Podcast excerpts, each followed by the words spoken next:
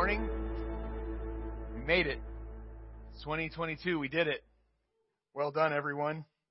How, how are you feeling? Anybody, uh, you already busy? Hurried? Stressed? Worried? Anxious? Any of those things already? Uh, if you had to drive on, on 35 maybe, or dealing with the cedar a little bit, well, back in April, a NASA spacecraft touched the sun.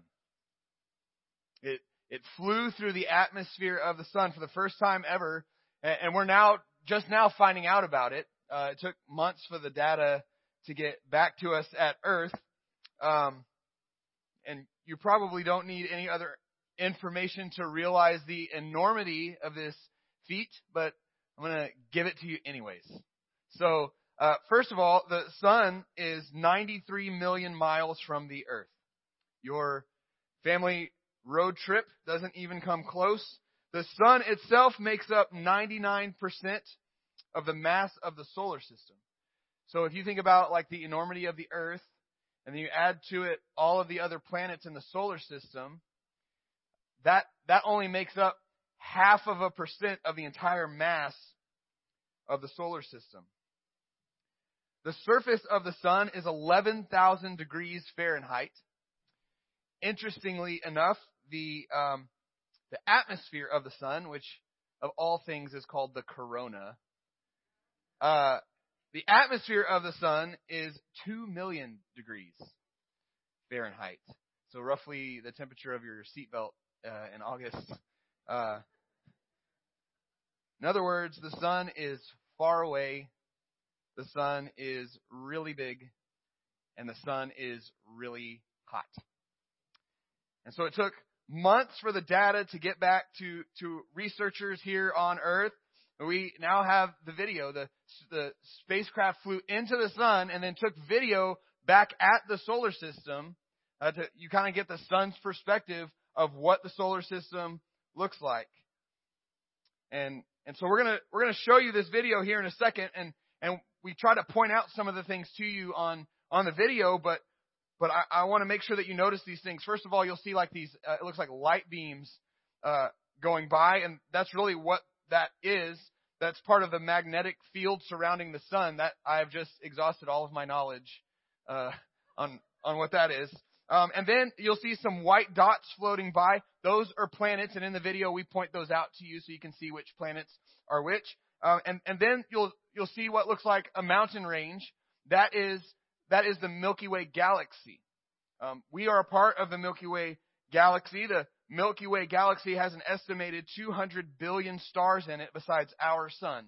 And our sun is just an average, just an average star in the Milky Way galaxy. So, so watch this video.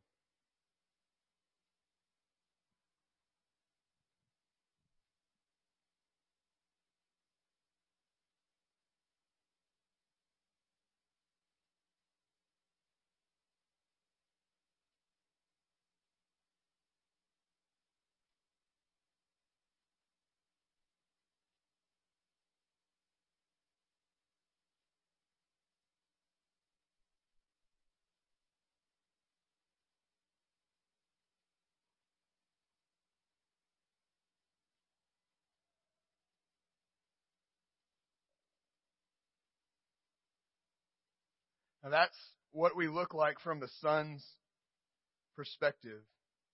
I don't know, you maybe have seen pictures and, and other images like this. This is the first time that we've ever seen the solar system from the sun's perspective. But from that perspective, we are very small. Uh, you and I, we're, we're important, but we're, we're small, and now you and I, as of yesterday, have embarked on another journey around the sun. No one knows what 2022 holds for us.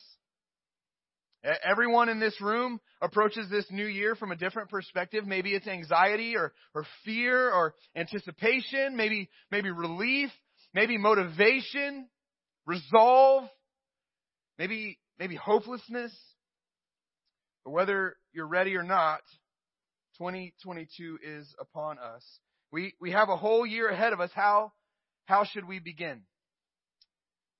Well, I think a great place to begin is, is Psalm 131, and that's where we're going to be this morning. Psalm 131 is where I'd like you to turn. It'll also be on the screen. I'm looking at the English Standard Version here in front of me. Psalm 131 says this, a song of ascents of David. O Lord, my heart is not lifted up.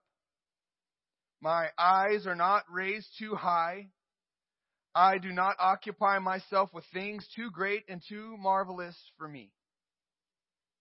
But I have calmed and quieted my soul like a weaned child with its mother. Like a weaned child is my soul within me. O Israel, hope in the Lord from this time forth and forevermore. Where should we begin our year together? I think we should begin with the first words of this psalm, O, o Lord, O Lord. In the original language, it's actually the name of God, Yahweh. O, o Lord, we should begin with the maker of heaven and earth. We should begin with the one who knows the end from the beginning. O Lord. So this morning, I, I invite you to set aside all of the anticipation that you have, or maybe preoccupation that you have, fear, or worry. Maybe lay aside all of the things that, that churn in your mind and, and constantly require your attention. Just this morning, for just a second, can we hit the pause button and clear our minds and breathe and turn our attention to the Lord. As we look at this psalm together, what we're going to discover is actually pretty simple. There's only three verses in Psalm 131. I dare you to memorize it. It's, it's short, but living it out is a different story. As a matter of fact, Charles Spurgeon once noted that Psalm 131 is the shortest psalm to read, but the longest to learn. And the message is really simple. The Lord is God. You are not. But you are his child. So trust him. Let's look at this together. In, in verse 1, David lists three things that he will not do.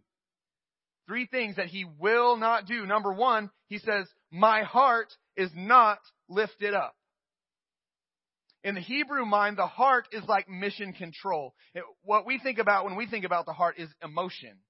Um, but in the Hebrew mind, the heart is where you make decisions, where you ponder over things. And here David says, my heart is not exalted. My heart is not lifted up. Maybe your translation says, my heart is not haughty or prideful. I do not concern my inner thoughts with things that belong to God. Like in Deuteronomy 29, 29, it says, the secret things belong to the Lord our God.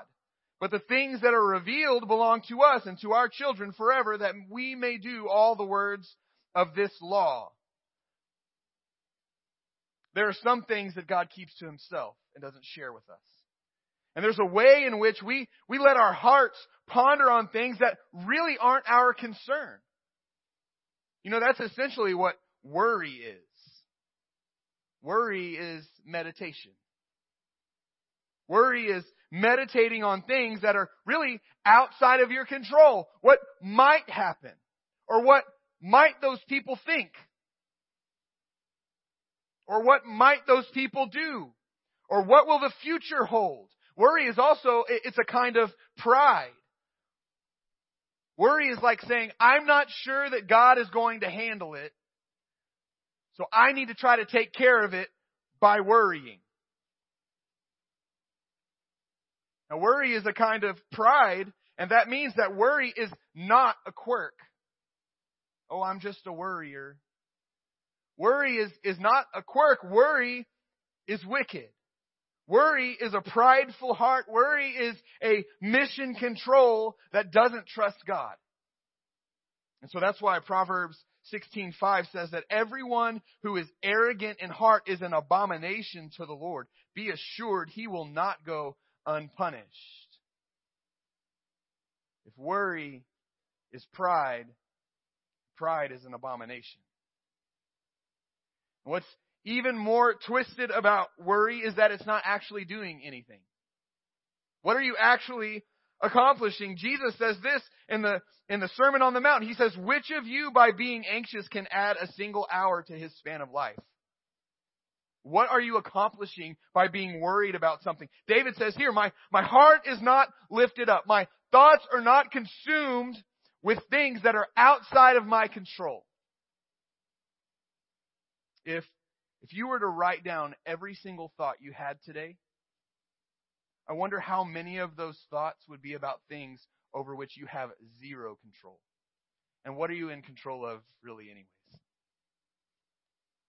Second, my eyes are not raised too high. That's the second thing David says he will not do. My, my eyes are not raised too high. He has moved from his heart to his eyes.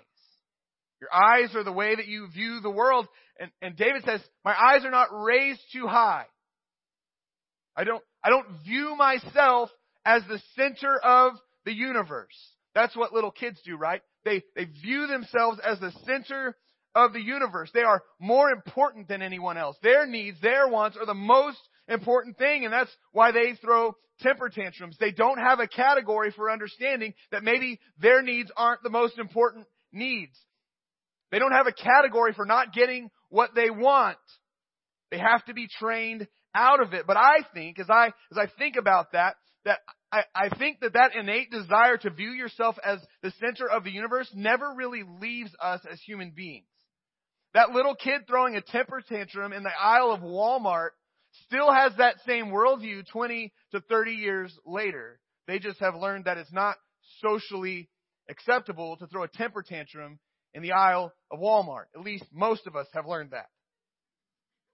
We, we view the, that the, we, we think that the world was made for us. And we are the center of the universe and what we want and what we need is the most important thing and more important than anything else. And so we've got our eyes raised and sometimes our eyes are so raised that we have to look down on other people. See, if we're the center of the universe, then, then we are, are the standard of what's good and right and true and acceptable and wise. And so when somebody else doesn't view the world the same way that we do, we look down on them. We look down on people who maybe don't have it as put together as we do. We don't even think about the people that have it more put together than we do. We, we forget them because we're the standard. You can know that your eyes are raised too high if you think everybody else is stupid. If you think everybody else is in your way or other people, if they could just get their act together and be more like me. If that's your thought process, then your eyes are raised too high. And Jesus, again, in the Sermon on the Mount, addresses this. Matthew 7, 1 through 5. He says, Judge not that you be not judged.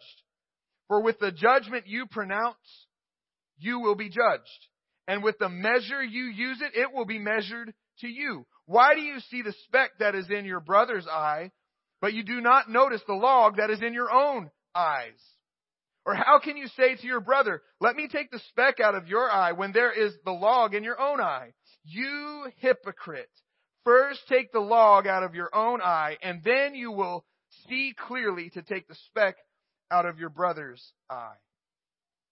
With the measure you use judgment, it will be measured to you. So how about a little grace for other people? Jesus' point is not that you should never try to discern between good and evil. That, that's not the point there. His point is that it's not your job to sit on the judgment seat and pronounce a, a sentence based on what your eyes see. You don't know everything. You don't see everything. Your job, believe it or not, your job is not other people. You have a job already. Your job is yourself. And when you judge other people, you, you're doing God's job. Other people are, are God's business, not yours. You aren't their judge. You aren't their savior. You aren't their maker. God in His sovereignty has placed them in the circumstances that they find themselves in. They've had the experiences that they have had. They, they have the character flaws. They have all the things that shape them. And God's in charge of those things. You can help. You can pray. You can offer wisdom when asked. But it's not your job to fix somebody. It's not your job to save somebody. It's not your job to judge people. I think what David is saying in Psalm 131 is that it matters where your eyes are focused. See, in, in Psalm 131, he says, my eyes are not raised too high. But in Psalm 121, he says, I lift my eyes up. So which is it? Do I lift my eyes up or look down? What, what am I supposed to look? Where am I supposed to look here? It matters where your eyes are focused. In 131, he says, my eyes are, are not raised too high. In 121, he says, I lift my eyes up to the hills. From where does my help come from? I'm not the center of the universe. I can't help myself, much less help that person over there. I need the Lord. Where does my help come from? My help comes from the Lord, the one who made heaven and earth. He made heaven and earth, not me. I, I look to Him for help. So if you're going to raise your eyes, look to the maker of heaven and earth. Consider your attitude towards people. Consider the way you treat others, especially those who, who really offer nothing for you. Consider the way you think about other people. Are your eyes raised too high? The third thing that David says he will not do, he says, I do not occupy myself with things too great and too marvelous for me. The ESV says this word occupy, the, the original language actually, it says walk back and forth. I don't walk back and forth in things that are too great and too marvelous for me. It's, it's a way of saying like the way that I spend my time, the way that I spend my days, how I occupy myself, the things I do. So, so David, you see what he's doing? He's considered his heart, he's considered his eyes, and now it's like he's considering his hands, or really probably better his feet. What he does, where he goes. The things I do on a daily basis are not too great. They're not too marvelous for me. Now what in the world does that mean? Does that mean that my, my job's not important? Does that mean I don't try at anything? I just kind of ease into everything? What, what in the world does that mean? I think what David means here, uh, we might say today, I stay in my lane. I stay in my lane. I recognize I'm not God. He says too great and too marvelous here. Um, in the Psalms, every time those two words are used together, great and marvelous, sometimes it, it's translated wondrous or wonderful. Every time those words are used together, they refer to things God does. So listen to this. Uh, Psalm 86 verse 10 says, For you are great and you do wondrous things. You alone are God.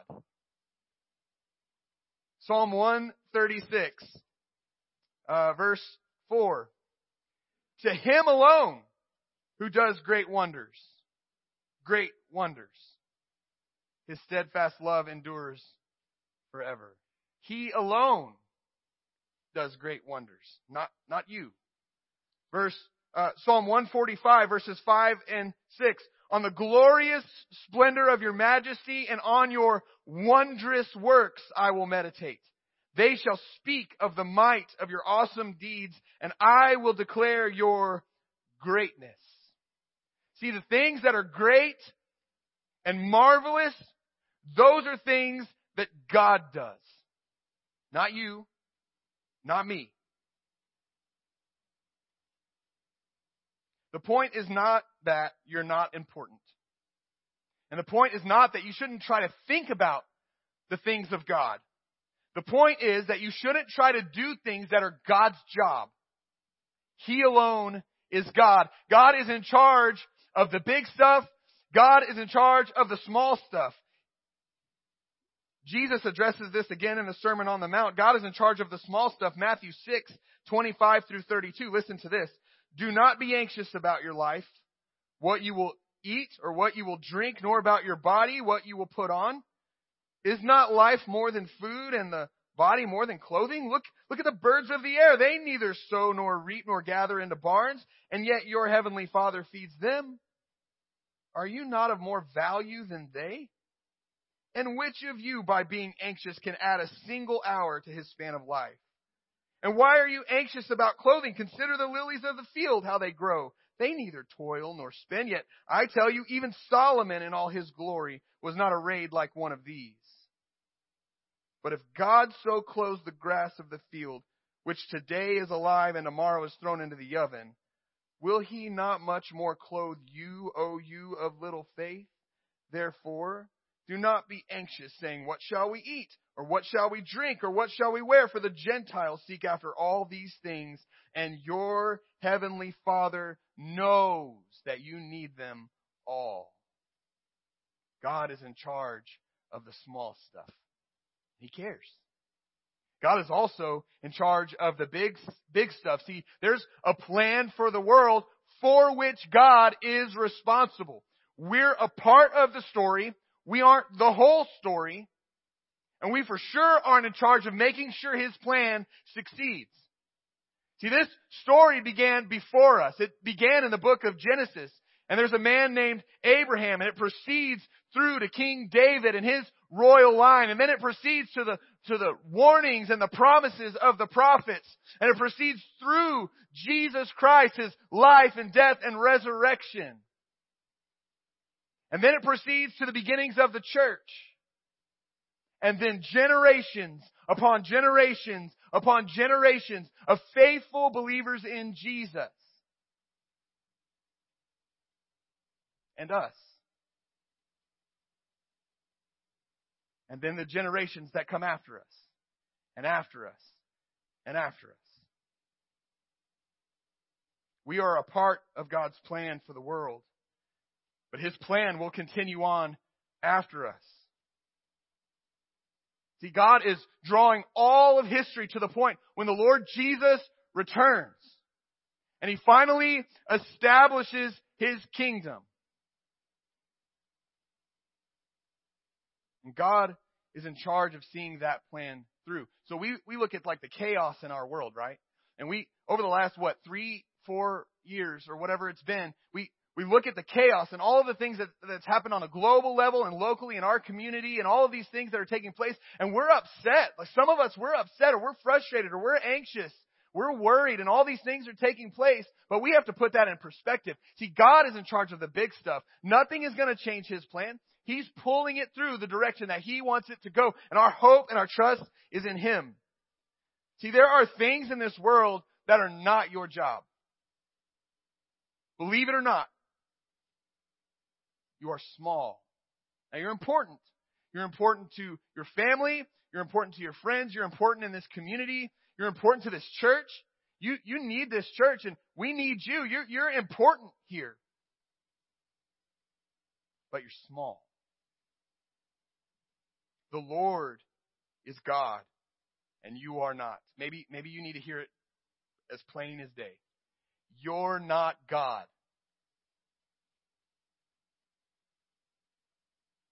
So David lists those three things that he won't do. And in verse 2, he lists one thing that he will do. If, if the theme of verse 1 is pride, we would think if there's going to be a contrast coming, then, then it should be humility, right? It should, that should be the next thing. But that's not what, really what he says at all. Look, look with me, uh, in verse 2 of 131. Psalm 131. He says, But I have calmed and quieted my soul.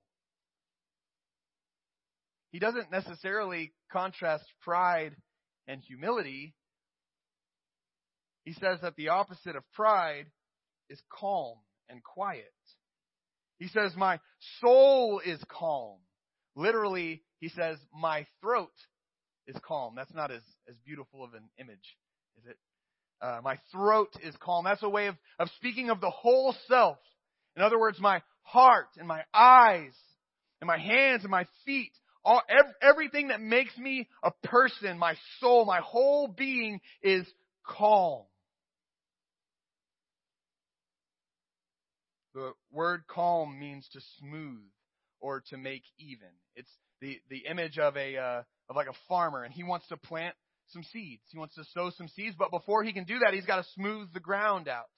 He's got to make the uneven ground nice and smooth. Or, or maybe the image is like, uh, you wake up in the morning, you woke up late, and you jump out of bed and you didn't make your bed. And then when you come back later that day and you want to, you want to go to sleep, but your covers are all messed up on the bed, you want to get a good night's sleep, you, you, you smooth out the covers first. And then you can rest. He's calm and he's quiet. Quiet is just another way of saying calm. When you're calm, you're quiet. And he illustrates this with, with, a simile. He says, I have calmed and quieted my soul like a weaned child with its mother. Like a weaned child with its, its mother. When, when a baby is brand new, a newborn, the, the baby wants his mother. And the main reason why is because the baby knows that the mother provides food. Have you ever seen a hungry newborn? Would you describe the demeanor of that hungry newborn as quiet and calm? No. Unsettled, squirmy, frustrated, anxious, fretful, loud, angry, full of rage, that's a newborn with his mother. That's not the image that David uses in Psalm 131, though that is a sweet image.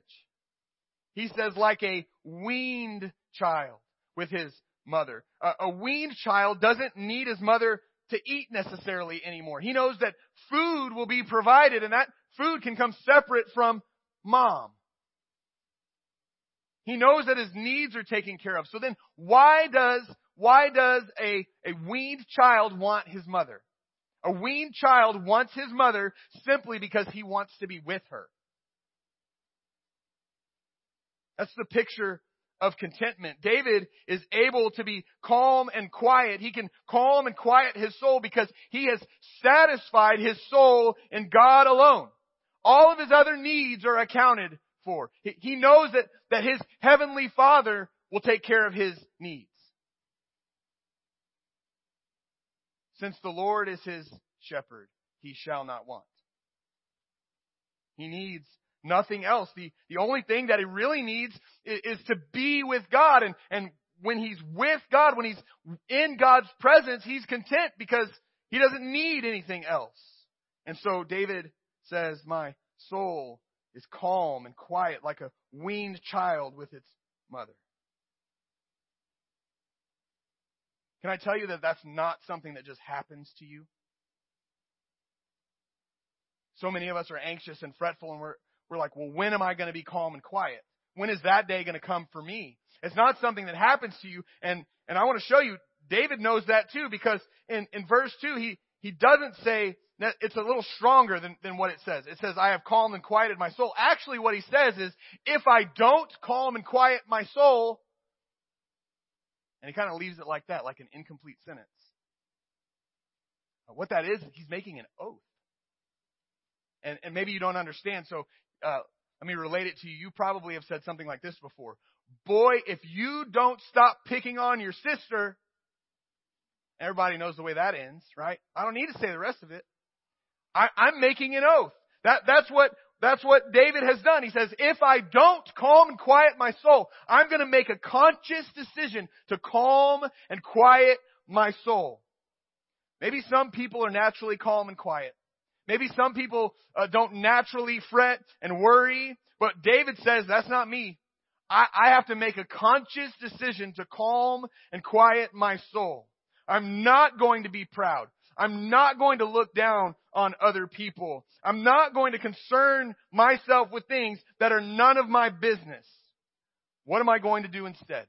I'm going to calm and quiet my soul. Would you describe your soul as calm and quiet? Or would you describe your soul as hurried?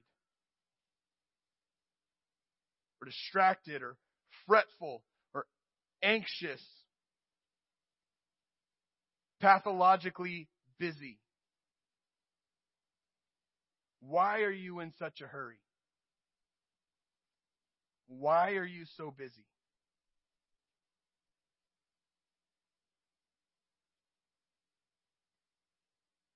David says in Psalm 131, Remember that the Lord is God. I am not, but I am his child. And so we'll see in verse 3, I can trust him. In verse 3, David says, O Israel, hope in the Lord. Three things David will not do, one thing he will do. And he says, join me in my contentment. O Israel, let's read that. O people of God. If you would consider yourself a part of the people of God, hope in the Lord. Hope in the Lord. We use this word hope with a measure of uncertainty. Like we'll say things like, I hope when I leave here, I don't get stuck at this light at Lake Creek in 620 for 30 minutes. right? I'm not frustrated about that. Uh, you say, I, I hope, like, um, uh, we were, we were in Buda, in Buda yesterday.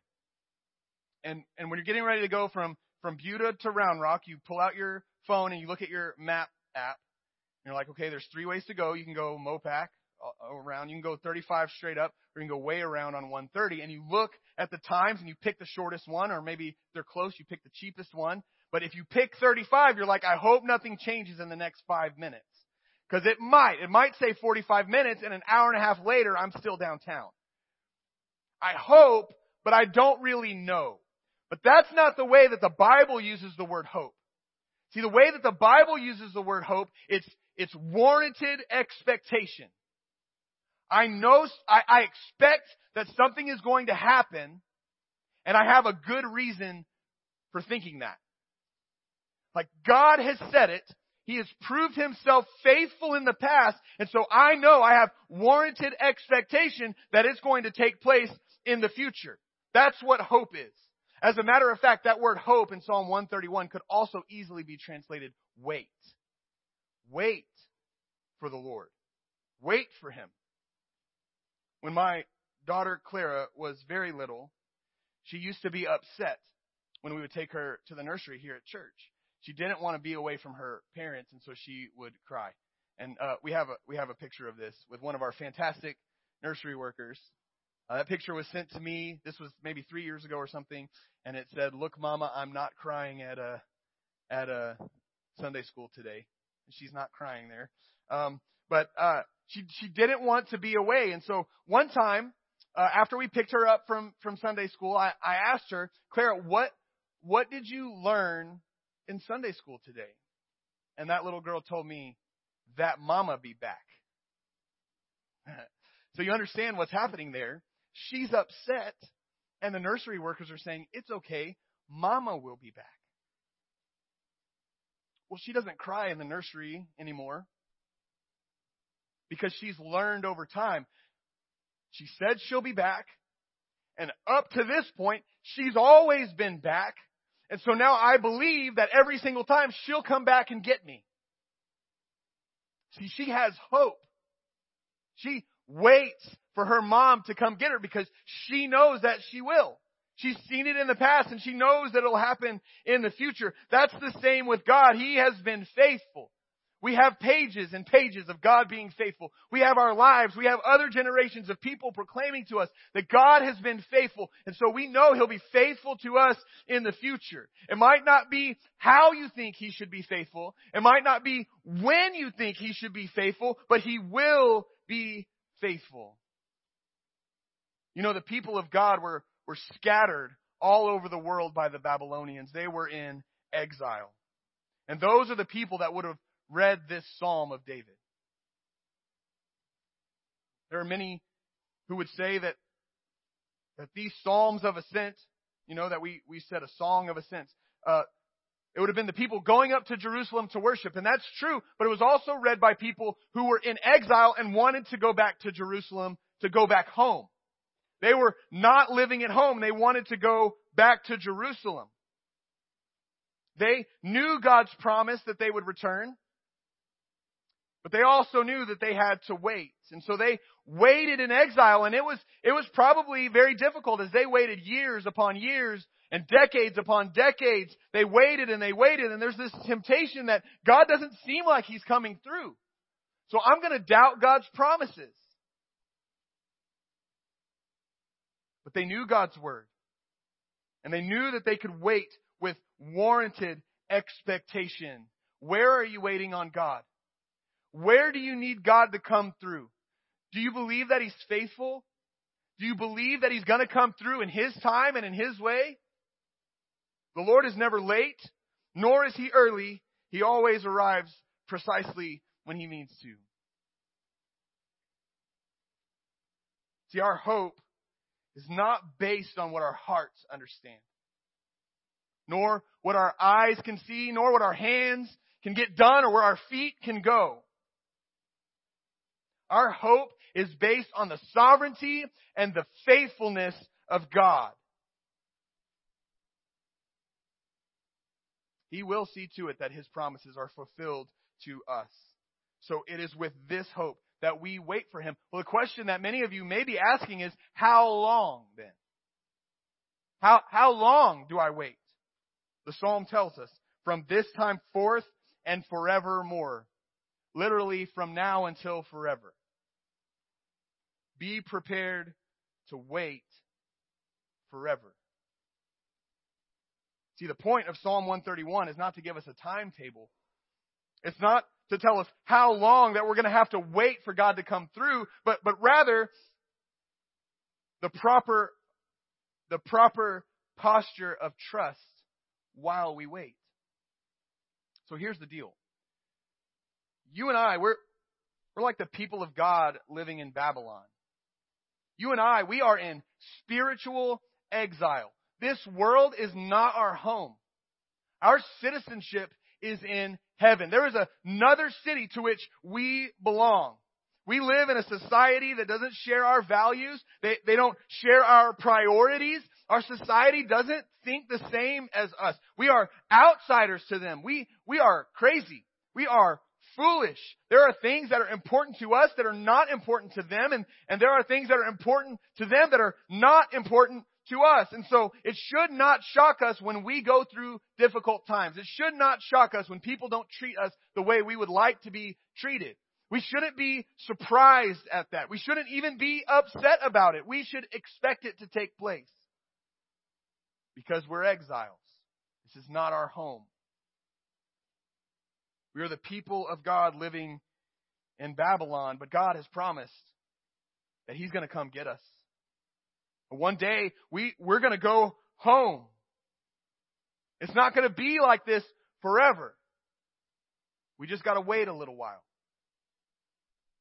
And what is our posture while we wait? Well, it's Psalm 131. The Lord is God. We are not, but we are His child, so we can trust Him. So, what is your heart meditating on today? What are your worries? What are your concerns? And should you be worried about those things? Are the things that, that cause your soul anxiety, are those things your business? And where are your eyes focused today? Are they raised too high? Are you looking down on other people? Are you trying to save somebody? You're trying to fix somebody? You're trying to judge someone? And are those things your job? what are your hands occupied with today? Are you trying to do God's job for Him? Maybe, maybe we need to kick off the year by making a conscious decision to rest in God. To rest in God. Why are you in such a hurry? Why are you so busy? Rest in God. God's got it. Remember I told you at the beginning, that thing in your head, that thing churning that won't ever go away, that you always come back to, and I told you to put it away and it's already come back. That thing, God's got it. He's got it. He's in charge. He's in control. And the best news is that He loves you and that He's faithful to keep His promises. God's gonna work it out. He might still be working on it, but someday, somehow, some way, it's gonna be alright. So we can hope in the Lord now until forever. The Lord is God. You are not, but you are his child, so you can trust him. Why don't we pray?